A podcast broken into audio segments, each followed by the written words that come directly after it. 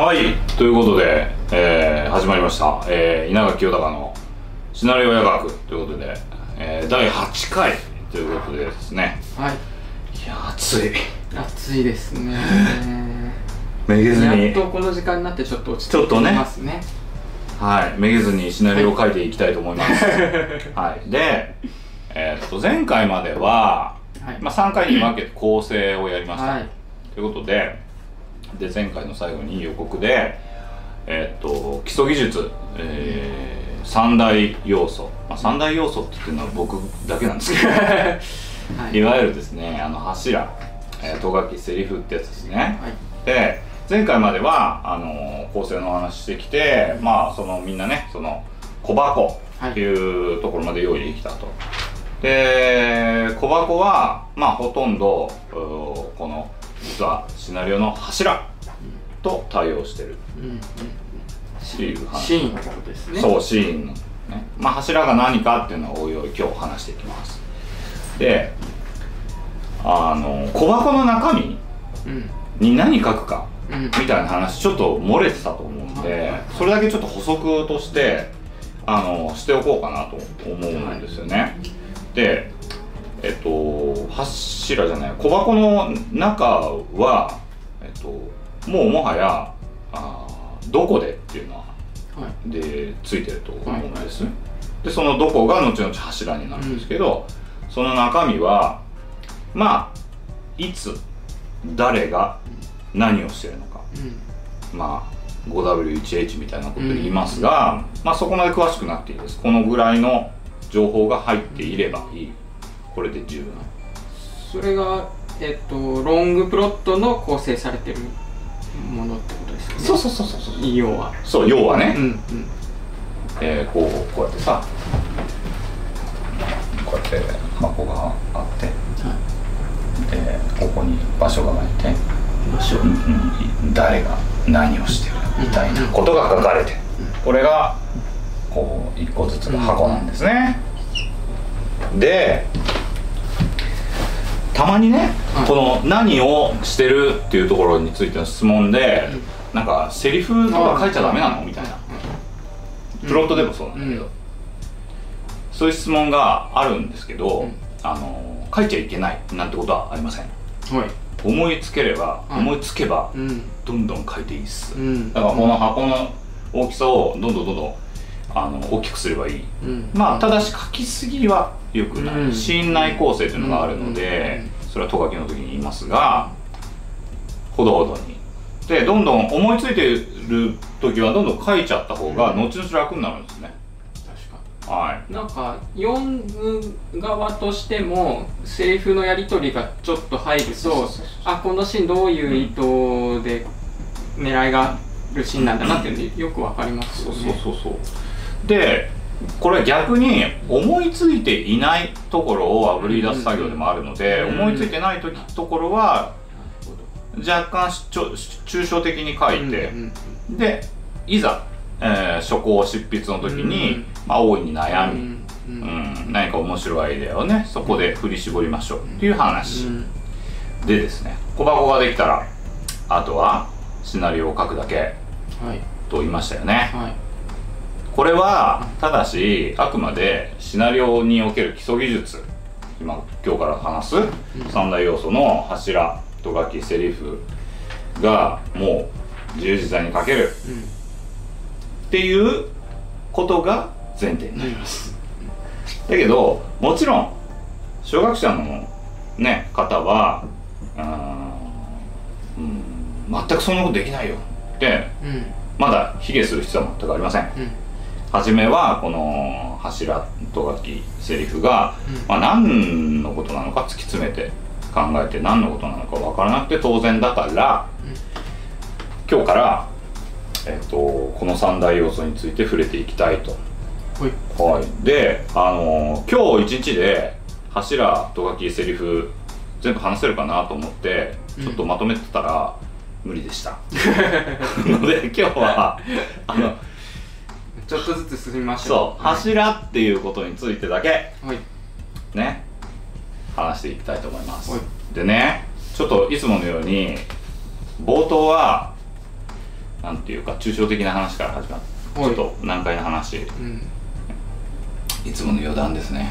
あの上部構造下部構造という言葉があるんですよ。ほでこれは知ってますか？聞いたことあるかな？うわかんないでこの言葉を使ったのはまああのかの有名なマルクスですね、うんマルクスの思想を唯物史観とか言ったりしますよね、別名弁証法的唯物論、えっと英語で言うとダイアレクティカルマテリアリズムっていうんですね。マテリアリズムっていうのが物質のことですね、だから物要は物ですよ。物ありきみたいな、うんいう話を聞くとなんとなくイメージ持っていただけるかと思うんですがずーっと僕がこうこう話してきたはい。シナリオの執筆法はいの根底にはですね、はい。まあこの弁証法的唯物論がの観点がすごい大いに含まれていると思うんです。それは何かっていうと例えば情じゃなくてことでやりましょうね。あ要は感情じゃなくてうん事物が大事なんだっていう言説とかまあ分析と総合っていうのを駆使しましょうとかあとはヘーゲルの弁証法を使うといいですよとかあ山ちゃんいなかったかな。そういういう科学的なに科学的にシナリオを考えてみようっていうアプローチなんですよ。それはなんかあなんテーマじゃなくてログラインみたいなことああそうそうそううそうそうそうその通りその通り。より具体的なそうそうそうそう。そう。誰が何をするっていう。なんかねやっぱりねぼやーんと、うん。あのー個別的なことを言っててもしょうがない、うん。それをいかに普遍化できるか一般化できるかっていうところを、おー論点として展開してきたつつもりです。で、はい。これらのことは要は何て言えばいいのかな。アイデア。つまりアイデアっていうのは、えーいわゆるみんなが使うアイデアじゃなくて、イデア。まあ理念みたいな。理想。そう理想の、という部分だよね、うん。でえっとマルクスってこの社会を考えるときにいろんな局面で、まあ、上部と下部に分かれるっていうふうに。うん。で例えばね宗教とかは芸術とかいはい。っていうのはいわゆる上部構造。蓋だ蓋蓋みたいな感じ。社会の。例えばさアメリカはねはい。カトリックがはい。ボーンって上に上部構造であるでしょ。うん。でそれに対してまあ例えばその宗教を信じたりさ芸術を鑑賞したりさいいなって思ったりさする人々の日々の営みみたいなものがうん。いわゆる株構造、うん。つまり株その宗教が人々の営みを規定してる。みたいな考え方ね。もう少し例えてみると政治法律みたいなものはいわゆる上部構造だよね、例えば民主主義とかさ、うんでそれをそういううーそれを例えば政治を行ったりすること。うん。いわゆるこれを行政って言ったりするし、法律を守ったりすること、うん。その法律を使ったりすること、うん。司法。あと法律を破ったりすること、うん。人々の営みを株構造。うん。うん。でこの上部構造下部構造っていうのは僕のおこれまでの話に援用するとですねいわゆるテーマログラインキャラクターえっと それをあまあこ構成ししていきましょう。はい。大きなところから分析していきましょう、うんまた総合に戻しましょう、うん。みたいな話っていうのはいわゆる理念的なものだよね、はい。倫理。とはい。はい。でこう演劇的に展開していく。これをまあまあ上部構造シナリオの上部構造うん。うんですよ。はい。でなんだけど一方でそれらを規定するものとしての株構造はがこれから話していく基礎技術。柱とかト書きとかセリフとか。でこの2つが不可分にマッチしてないとなかなかシナリオはうまくいきません。うん。いやマッチしないってどういうことですか？例えばねえっと理念や倫理みたいなのをこうだからさ構成みたいなのがさ結構グダグダ。でも異常にセリフがお面白いっていう作家さんっているじゃないですか、いますねはい。でこれは実はでもあの結果的に売れたりするんですよ。はい。で逆はあのなかなか難しい。うん。上部構造だけしっかりしてて、うん。ね、あのなんか柱むっちゃくちゃだなとか、うん。とかきむっちゃくちゃだなとか、うん。セリフむっちゃくちゃこれね売れないんだよね。うん。だから株構造の強化が結果的に売れる人プロに近づく。うん。っていうことが明白な現実であるからこの三大要素を磨いていって全く問題ない、これさ僕のこ今回のシナリオや学初めから聞いてたあーらさ、うん。なんかえそのその初めに示したロードマップをさあの愚直にやっていけばシナリオ書けるって言ったじゃんって、うん。詐欺じゃんって。うん。思うかもしれないけどシナリオは書けるようになるんですよ。なるほど。ただし柱うん。と書き、うん。セリフが磨かれていくとプロに近づくと、うん。面白いシナリオ。そうですそうです。初めに言いましたね。言ってましたね。はい。あの野田光吾さんの言葉ですね。でじゃあようやくうん具体的なはい。柱の話に行きます。はい。これ柱って何かっていうと言い換えると場所うんって一応うん。今は規定しておきます。はい。一番わかりやすいんで。あ含みが。実は例外があるんでそれは後で話します。はい。で柱は場所。うん。それで話は終わっちゃうんだけど本当は。はい。だからなんか一回分フルで使うのかな 正直思ってましたそうだよね。はでねちょっと一回柱っていうものの深掘りをしたい、いはい。柱柱って言うけど、はい。えなんで柱っていうの？考えたことなかった。でしょ、はい。なんで柱っていうんですかね。これね実は、あのーいろいろいろいろ調べたんですけど、はい僕。はい。あのーあんまり理由を書いている人はいない、確かえっとうん。シナリオ構造論にも載ってなかったような気がするし新藤寛さんの本にも載ってなかったと思うで僕がいろいろ調べた結果、い。これは仮ですよ。あのえっと仮説に過ぎませんがあの定説じゃないですけど、うん。一つはねあの法律用語なのかなっていう。ええっていうのは柱のことをね柱書きっていうシナリオライターの人結構いるー、ので柱書きで調べてみるとあの法律の条文があるじゃない？あはい。でその一番初めに柱書きっていうのがあって、この条文が成立する条件みたいなの書いてある俺法律にそんな明るくないから今ちょっと具体例出ないんだけど、はいはい。でだからそのこの条文を成立させる条件みたいな、うんうん。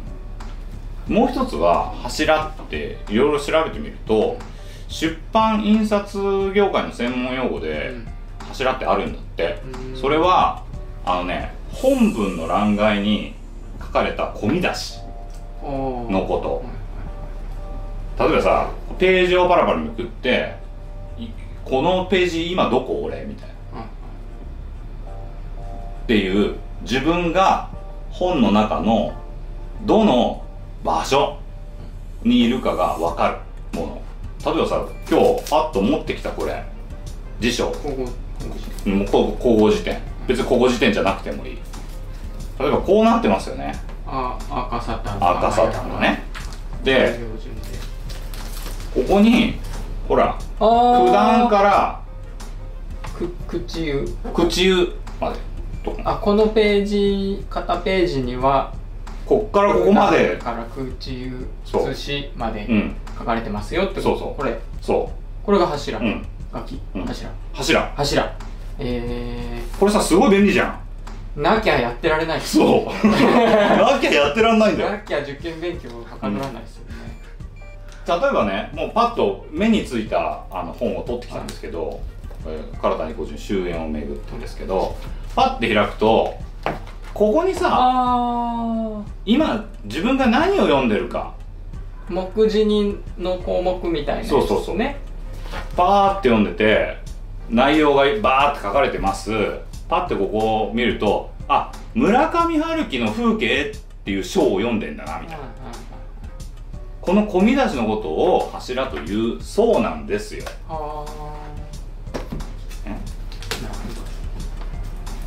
僕はねこっちの方が近いのかなって。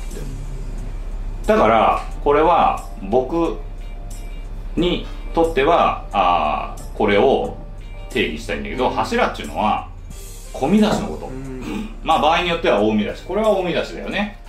ここねで整理す要は整理しやすいようにつけるつけられたヘッダーのことなんですよ。んうんうんでちなみに英語でシナリオスクリーンプレイっていうんだけどさ、あの英語のフォーマット英語のシナリオのフォーマットと日本語のシナリオのフォーマットってだいぶ違うんだけど、でも煮詰めれば一応柱ととがきとセリフに分けられると思うんだ、で英語のスクリーンプレイの柱にあたるところを英語で何というかっていうとそれはマスターシーンヘディング。つまりヘッダー。ヘッダー。ヘッダーのことなんですね。それこそ見出しみたいな意味ですよね。そうそうそうそう。であのーまあここではね海外のあというか英語で書かれたシナリオについては詳しくやらないんですがまあいずれチャンスがあればやりたいなと思うんだけどあのーまあこういう柱をこお込み出しだっていうヘッダーなんだっていうことを考えると柱に何が書かれるべきかっていうのはなんとなくおぼろげにつかめてくる気がするんだよね。でじゃあ具体的に慣例からはい。柱の書き方をまとめてみましょう。まず具体的に。はいえっと皆さんがちょっと誤解してると思うのであの一応柱はこう書きます。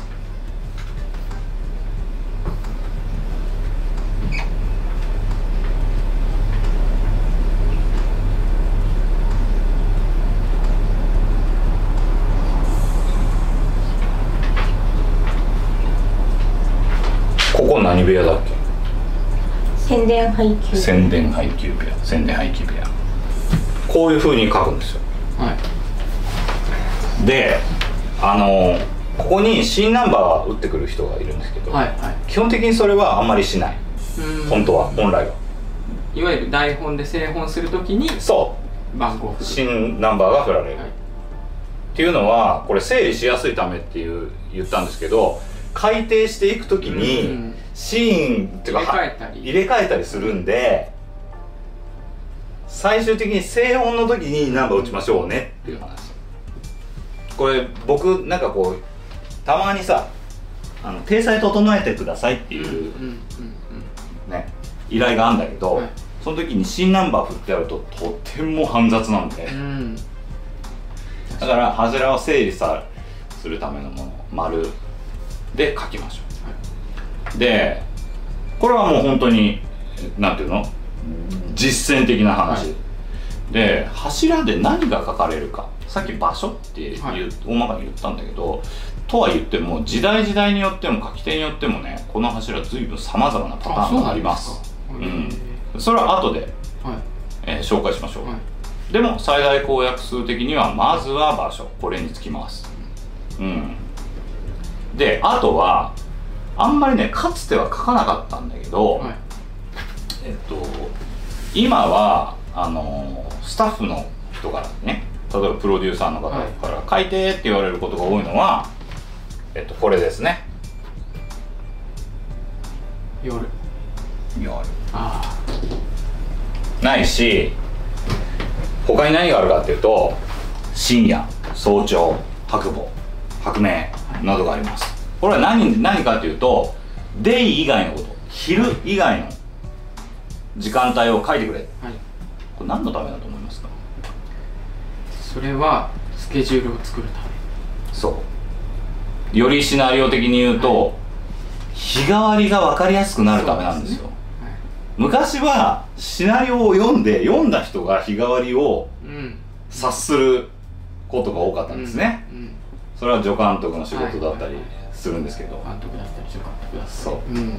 でここは別に日替わってないぞとか、うんうんでここ日替わってんじゃないですか、うん。うん石それだと夜長くなりすぎちゃいませんかね？そう。とかそう。よく打ち合わせありますね、でそういう時代もありましたが今は書きます。僕は書いた方がいいと思いますはっきり言って、まあわかりやすいうん、なぜならさ脚本家の意図が伝わるから、うん。ここで日がってんだよみたいな、うんないしあとさらに言うと最近はここまで書く書きます。ああ確かに。翌日とか日替わりとかありますね。はい。み見たことあるこれ別に書いてもいいです。はい。さらに言うとですねこれは昨今のね流行語流行でもあるはい。ハリウッド形式のシナリオはいはいはインテリアエクステリアっていうのを絶対書くんですね、あなるほど。XT、EXT、うん INT って、うん。でうちとか外とか書くようになっていくのかもしれません。そうですね、うん。なんかでもあんまりまだ見ない気もするんですけど、うん。結果的になんか現場に入る前うにん。それを決めないといけないんですよね、準備の段階で。だからなんかうんどどっちがどういいのかはちょっとよくわかんないですけど。これは僕は書いていった方がうん僕はいいと思ってるんですけどそれはなぜかっていうと、これ何をしてるかっていうと脚本家の権力強化ですよ。うんうんね？うんうん、確かに。その海外ではやっぱりあの脚本家のお地位が非常に高い脚本家の書いたものを取っていくわけなんで、うん。ただし日本は、えっと、慣例的に相対的に、えー脚本家の地位はそんなに高くありません、うん。相対的にですよこれはあくまでも。だけどにもかかわらずこういうのを書いていく。っていうのはだから実態とねうんうんうん。その表層みたいなものをが合致してないんじゃないの？って話もあるけど、うん。でも書いていくことによってでも脚本家の意図がうん。伝わっていくっていうんであれば、そうですね。うん、僕は書いていって、えーいいと思ってます、うん。そうなんかそんなの日替わりなんてうんスタッフが読むもんなんだよ。うん。っていう活動屋さんもまだいるかもしれません。そういう人には申し訳ないです、あんまりこう曖昧にしておく意味もない。全くないですよね。指示書なんで。うん。はい。設計図。設計図なんで。はい。でもう一つあのーこれね小学者の人がすごい迷うことが一つあるんですよ。もうあちゃんもうあれかもしれないけどね。あのどあどう？ねね。うはいはいはい。たまにねこういう字があるんですよ。これ。どうって思いますね。えこれねし今知っといたらね。あこれ読めないよーっていう恥かくこともなくなったね。いいと思うんですけど。でこれは何をしてる何を意味してるかっていうと同じシチュエーションだけど別の場所っていうことです、うん、これね一番ね僕が手元にあったシナリオで分かりやすいなって思ったのはこれ、えーシナリオあ日本シナリオ作家協会が出している日本名作シナリオ集上上巻です。上下巻あります。これは必ずシナリオライターを目指す方は買ってください。何度も何度も言う言うんでください。でこの中にこれ上巻なんですけど、え3作目に、えー黒澤明監督「えー野良犬。出た」はい出た。はい名作。名作でシナリオライターは菊島隆三さんと黒澤明さんですね。でこれねあの野球場行ったりするじゃないですか、はいはいはいはいね、でいきますよ。はい。はいシーン52、えーフェードインフェードイン FI 後楽園。はい。後楽53銅ベンチ脇の通路一塁側。園後楽園のベンチ脇通路そうです。一塁側。そうです。はい。54銅ダグアウト脇の地下道後楽園球場のダグアウト脇の地下道またねこれね。はい。55同客席？56同グラウンド、57同客席、あー5のあ客席後ろの通路、はい。58同グラウンド？9 59同客席？後ろの通路。っていう具合にですねなんと、えー20シーン以上にわたって銅が続きます。うん。つまりずーっと後楽園ということです。はいはい。後楽園球場の中ででシーンが行ったり来たり、はい。あちこちへ行くと。そうです。はい。なので銅を使う時は同じシチュエーションの別の場所と覚えてください。はい。ちなみにはい。僕はえーたまにですけど今パッとこうどう？っていう場合もあると思います。なるほど。例えば後楽園球場のえっとなんだ？どっかの一塁側ベンチの、なんかどっかみたいな。中あ裏そうそうそうそうとかですね。うん。それもあの別にこれ決まりはないのであのーさっき言ったみたいに指示できるべきところはうん。指示した方が僕はいいと思います、あと僕はなんか台本読んでて見るのはどこからどこもあるじゃないですか？いい指摘ですね。家の中で玄関からリビングとか、はい。コギトワークス、えー表階段からから。えっ、と中みたいはいはいなこれ移動しながらですよみたいな話。はいはいはい。はい、これもあります。忘れてました。からもあります。はい。ということでこれねあのーこうやって言っても多分実際に書いていくと例えば道路に面してる本屋にうんうん。こう見てこのシチュエーションどうやって書けばいいんだろうとか、うん。道なのかなとか、本屋前なのか。なのか。それはですね絵を想像してくださいっていうふうに言ってるんですよ、うんうんうんうん。それが本屋の前の描写なんだったら、うん道と本屋の前はうんうん。別にしてうんうんいいです、そうですね。だけど例えばワンカットで言ってほしいなみたいな。うん。うん作家の思いがあったら道から本屋表みたいなうんうに書いてもいいと思います。なのでとにかく絵を想像して場所をうん。うんあ分かりやすいように書く。っていうことですね。そうですね。なんかこうまたちょっと話違うのかもしれないですけどこう僕台本を受け取る側としては、うん。やっぱり「から」ってなってたら、うん。えっと同じシチュエーションの中に道と、えっと、本屋だったら本屋が成立する場所を探すわけですよ、だけど、まあ、道歩いてるシーン道で一つの柱になってて、本屋で一つの柱になってたらあここは別にまあ続いてるシーンだから一緒でできたらいいけど最悪別の場所で本屋は本屋道は道スケジュールによってくっつけましょうみたいなことができる。なっていうふうねに考えるんですよね。そうですうです。今の指摘はいい指摘でつまり、えっと例えばですねここからはここからそのいわゆるシナリオの基礎技術え三大要素っていうのはより撮影と密接に関わってくるんですよ、うん。そういうことだ。はうん、例えばセリフ。いはい。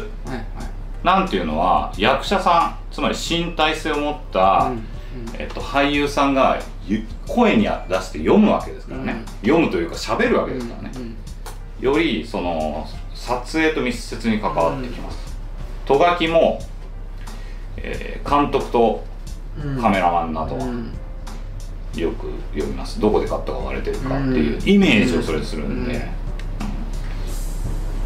い、なのでそれはまあちょっと深それ深掘りしていくともう話尽きない。そうですね。はい、じゃあこの柱を磨くみたいな意味、うん。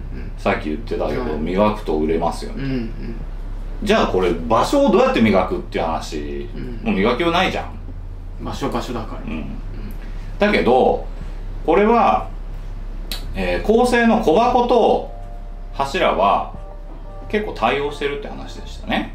うんうんうん。じゃあ小箱はさっき言った上部構造で柱は下部構造。なんだかよくわかんない話だよねっていう話じゃん、うんうんでこれはねまあ分かんなくてもいいです。この感じはね今はね。多分書いてるとなんとなく分かる。うん。あのさ上部構造下部構造っていう言葉であ言い表したけどこういう風にも言い換えられるんですよ。小箱は戦略。戦略。はいはい。ストラテジー。はいはい。柱は戦術。タクティクス。うんうん。つまりこれどういうことかっていうと戦略はこの戦争を勝つ。みたいな話。で戦術はこの戦争を勝つためにはどんなことをどんな戦いを起こさなきゃいけないのか、うん。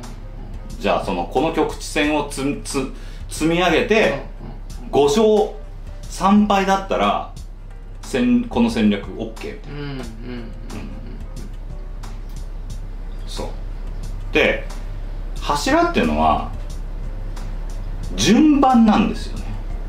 うん。うん。うん。さっき丸で書いてねって言って入れ替えるかもしれないからね。っつって入れ替えたら全く意味変わるじゃないですか。うん。で要は柱は順番。つまり戦術的にそこの局地戦を面白くする順序だと。うん。その順序が面白くなきゃいけないわけ、うん。うん。つまりさ前言ったああこれはここでは言ってないな。例えばさ123って並んでるやつをうん312って並べたら全然意味が変わってくるっていう話。なのでえっ、とじゃあ柱は順番が大事ってことでしょ、で順番を入れ替えたらこう見えますよとか、この順番でやったら面白くないねみたいなことは磨けるわけじゃないだから柱を磨くっていうのはそういう順番をよく考えることっていうことにも言い換えられます。でよくねうん。我々はシナリオは省略の美学うん。なんていう言い方をよくしますよね、聞いたことあると思います。はい。でいつもはそういう金言に対して反抗を僕するんですけど ね、テーマが大事とか、そんなことないよみたいな話を今まで散々してきたんですけどこのシナリオは省略の省略の美学これに限っては全くその通りだと思いまどす、うん。でね今日山ちゃん何してた今日ロケハンしてましたお昼間。じゃあさはい。そのロケハンがさうん。すごくなんていうの？エキサイティングな一日だった、はいはい。としてだよ、はい。その一日今日例えば朝目覚めてはい。からの出来事をですよ、克明にはい。小箱につまり柱に順番に起こしてみましょうはい。と、ね、例えば例えばねはい。朝起きた。はい。トイレに入った。はい。朝ごはん食べた、はい。歯磨いた、はい。身支度した、はい。家出た、は駅まで歩いた、はい。電車に乗った、はいレンタカーに行った。レンタカー屋に行った。車を借り車借りて車に乗った。車運転した。これ順番に全部描いておもろい？おもろくないです。ねどんなうにん。エキサイティングな一日だろうが、そういうものをこう全部克明に描いても全く面白くないんですよ、面白い伝わんないんですよ、伝わんない。ですね。じゃあどうしたら面白い一日の面白さが伝わる？適宜省略するんですよ、うん。だから適宜省略して面白く見せる。だけどこの省略が簡単なようで一番難しいんだよね。ね。この間もさなんかさまあシナリオよとあるシナリオ読んでてなんかこう話してるこううんさ大事な話してるわけさ、でポンってシーンが変わって、柱が回想、うんその死んだお母さんに祈ってる、うん。みたいなのが挟まってまた話始まるみたいほな。のとかあったんだけどこれ順番的に面白くないなうんうん。思ったわけ。うん。もう祈ってて話してればいい、そんなややこいことしなくてうん。みたいな風に僕は思ったりした。だけど違う風に思う人もいるよね、でこの省略の仕方がシナリオの面白さを生んで、さらに言うとですよ。シナリオライターの個性を生み出すと思うんですよ。この省略の仕方こそが個性。はいはいはい。まあそうっすよね。でしょ一番初めにさは紹介したあのトリフォーの言葉をちょっと思い出してみてほしいんですけどいはい。世界観と映画館が同居していることがいい映画の条件みたいなことを言ったんだよね、でこの映画館がによって省略が行われるんだとうん。僕なんかは思うんですよ、うん。なるほど。なぜならですよ例えば同じ一日をさ、はい。今日山ちゃんが経験した出来事をはい。僕も寸分たがわず経験したとして、うん。じゃあお題でさ、うん。じゃあ10分ぐらいのシナリオにしてくださいって言われたら、並べる順番が全然違うでしょ。多分。そうかもしれないですね。フォーカスする場所が違うでしょ、うん。でさこれを映像にしてこう並べたらうん。面白い映画になるって思うからそうするわけ、うん。うん。でそのこうしたら面白いだろうって思うことが実は映画館なんじゃないか。その映画に対する感覚なんじゃないかって。の一つね。うん。うん映画館の一つなのかもしれないなって僕は思うんですよ。やっとトリュフォー先生の意味がちょっと分かりましたね。でしょ、うん、なかなか保管していくでしょ、はガツガツ。ちょっと映画館っていうなんかあんま聞き慣れない言葉だしそうそうそう。なんかいまいちつかめんなと思ってたんですけどだからさすごく偏差値低い言葉で言うとこうやったらこの映画面白くなるかも。うん。うんみたいなうん個人的な考えうん。がとりも直さず映画館うん。それまでに見たいろんな映画に裏打ちされたりとかそれまでに経験したいろんな人生のうん。体験みたいなのに裏打ちされたものこそがうんを映像にしようと思った時にどうやったら面白いと思うか。うんこそが映画館うん。であり個性。だと思うんですよで柱の順序にはそれがよく現れるはずなんですよね。だからここをなんかあの結構僕なんかテックセイでバーって書いちゃったりするんだけど慣れてくると。結構怠ったりするとたまに痛い目に遭う。んうん。ううんじゃあこの省略をはこれまでのようにメソッド化してくれと。いおおね？そんなことできるんですか？えっ、とこうやったらうまくいきますよみたいはない。省略がね。はい。はいこれはできません。あやっぱり。なぜならです。よこれね理由があるんですよ。はい。いいですか、えっと例えばねこの省略をさメソッド化するってことはうん。抽象化したり普遍化したり一般化したりする作業でしょ？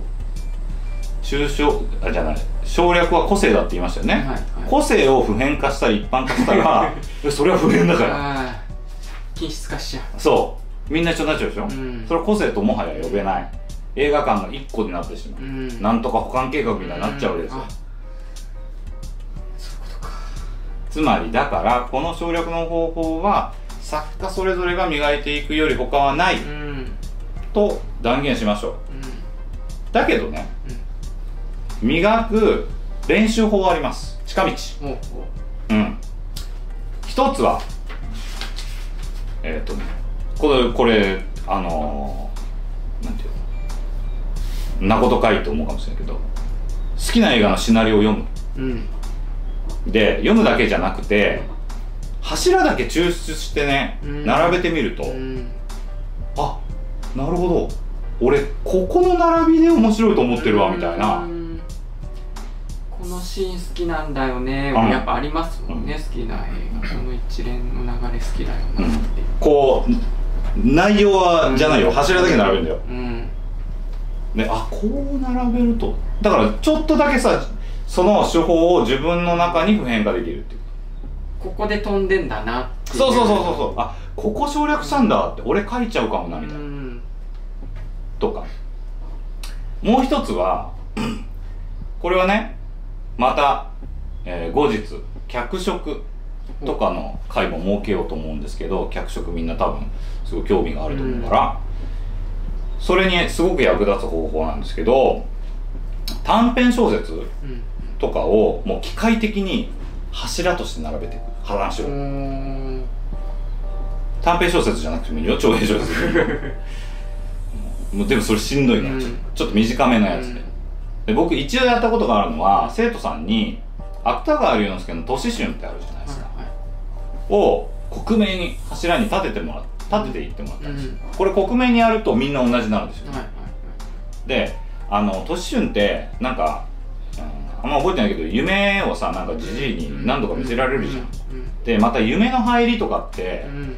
あの映画でよくあるんで、そういうとこの書き味っていうかなんていうか呼吸、うん。みたいなのがなんかあかめるし分析することに役立つ、で一度馬鹿正直に克明に柱立てることができたら今度は、これあくまで短編小説なんで、うん映像にした時どうやって面白くしようかっていうことで、一旦省略したり、うんうんうん。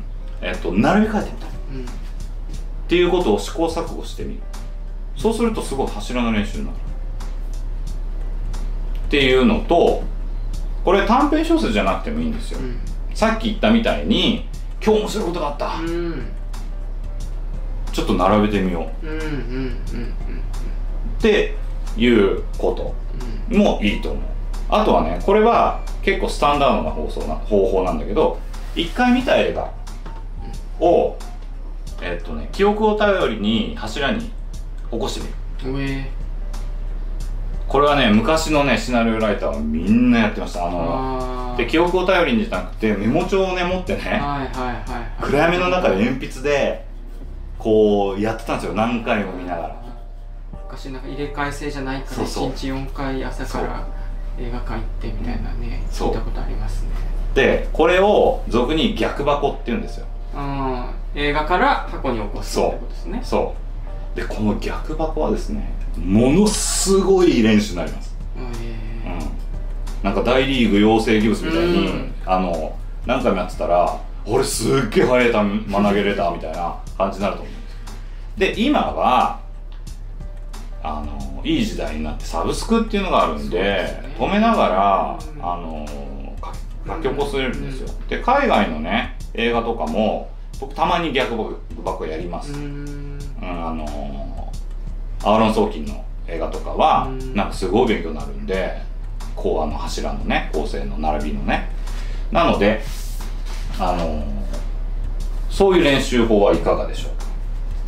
で最後にですねあのーさっき例外があるって言ってたじゃん。柱に。うんうん。場所。うんうん。場所って覚えてねって。言ってたけど、はい。例外があるって言ってたじゃん、例外っていうのがあるんですよ。昔さ僕はい。あの今の角川大英じゃなくて、はい。前の大英大英それこそ勝新太郎さんとか、うん。市川雷蔵さんとかがご活躍なさってた頃の大英の企画部にいらっしゃったシナリオライターさんと一緒にお仕事したことがあるんですけど、はいでまあ京都にいらっしゃって、うん。でシナリオが送られてくるわけですよ、うん。手書きの、でそれを僕がまたか書いて、うん。もうそれを多いですよ、うん。僭越ながら書いてまた変装するんですけど、それ一番初めに来たやつがシーンがねもう200超えてたんですよびっくりしました。なんか「丸。山田満面の笑み」とかね「丸高し走る走る」って書いてある。えー。これねおこれね全然ありなんですよ。あ全然あり。はい。なんだけどあんまり初初学者は手を出さない。もうほんとこれ愚直にやってまず。でね他にも古今ちょっとあの手に入るっていうかあの僕がパソコンの中入ってたシナリオを今ねざらっと気になるところだけあのプリントアウトしてみました、これまず田中洋三さん「ツゴイネルワイゼンうん。もう」これねまずねファーストシーン。ファーストシーンは意外と場所じゃないことも多い、ああ確かに。うん、はい。これチゴイネルワイゼンのファーストシーンの柱は丸チゴイネルワイゼン流れる、うん、です。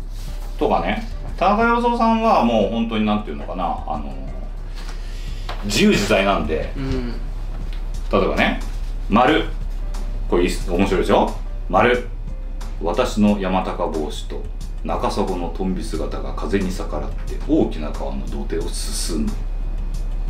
これもありなんですよ。うん。こういうシナリオ読んだことないですか？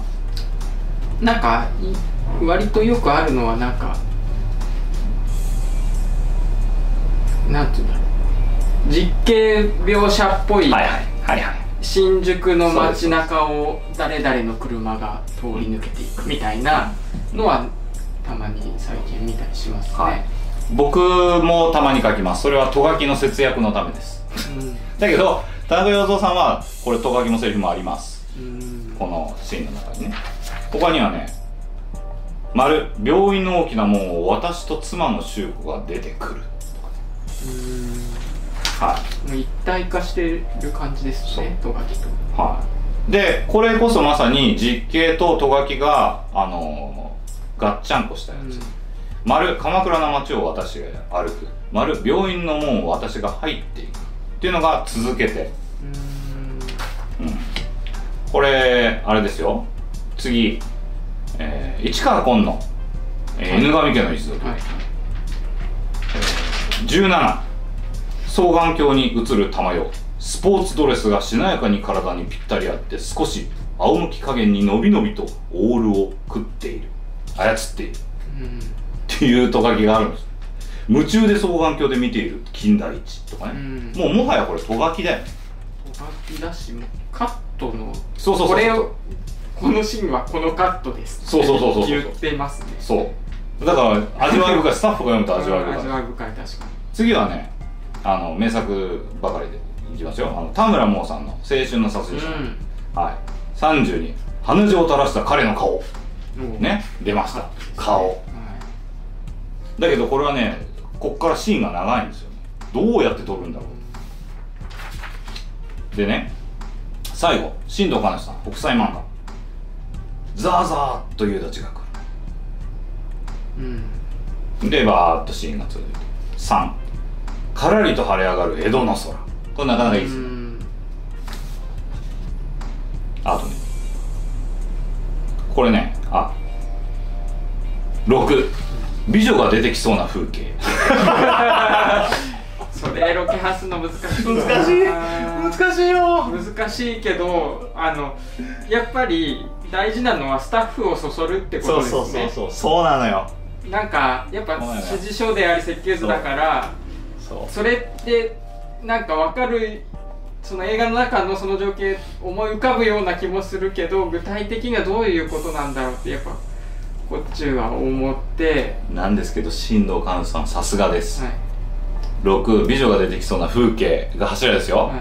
次の音書きは月はおぼろの大川端大柳一本。でちゃんとねなるほど。書いてあるんですよ。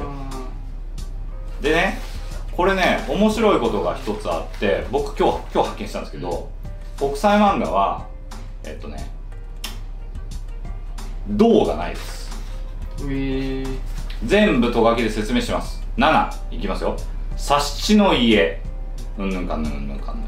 8本当は銅2階の屋根裏部屋なんだけど82階の屋根裏部屋。うーん。うん。9真っ昼間の天井裏の2階部屋。うーん。10開花の店。うん。112階。なんかさこれ美術出身者っぽいよね。そうですね。これあの新藤寛さんっていうのはえっ、と大大監督。ああ名前が出てこない。のあの忠臣蔵のね美術セットを作ったことがあるんですね。美術出身なんですよあの戦前はね。というようなことであの以上柱のお話うん。をこれぐらいにしておこうと思います、まあ案の定ねこれ50分経っちゃう。柱だけ十分な内容でしたね。ちょっと一つだけ僕はい。聞きたいことあるんですけど、はい。はい。あの書いててどこでもいい場所ってまああると思うんですよ。なんか例えば外で会話してるイメージだけどそれがまあ土手でも公園でもはい。道でもはい。いい。はい。それはなんかどうやってイメージで決めるんですか,、えっとね。まあ、僕はだからもらった本からこうあれだからっていうのもあるのかもしれないですけど。えっと僕の、えーシナリオライターとしてのポリシーというかは、あんまり曖昧さを作りたくないので、うんうん全て具体に落とし込みたいので、あのーそういう風には僕はならないんですが、確かにこれどこでもいいんだよなみたいなとこあります、うん時はあります。それは別に「どこか」って書いてセリフバーッと書いちゃえばいい、なるほど。うん、全然それはねあの本当にシナリオって自由自在でん。なんですよ。自由なものなんですよ、だけどこういうコンサバティブなものを守って書いた方がより伝わるし、作家の個性も浮き出るようになる、うん。どこかって書いた時点で作家の個性は失われるんだよ、うん。うん。うん、それはだって制作部さんと監督に委ねますよの手手がお手紙と一緒なんで、うん。うん。っていう感じかな。なるほどはい、というようなことでまあこう柱について50分語る YouTube チャンネルはほとんど まあ世界初と言っても過言ではないと思うんですが。はい、今日はあーこんなような話でいかがだったでしょうか、で次回はねとがきとセリフもやっちゃいたいと思ってるんですがいけますか？わかんない。わかんない。ちょっと一回準備しますんで。正直僕なんか柱が一番軽いのかなと思ってたけど全然そんなことなかったです、はい。はい。ということで次回は来週になると思います。ということで今日はここまでということで次回またお楽しみに、じゃあ失礼いたします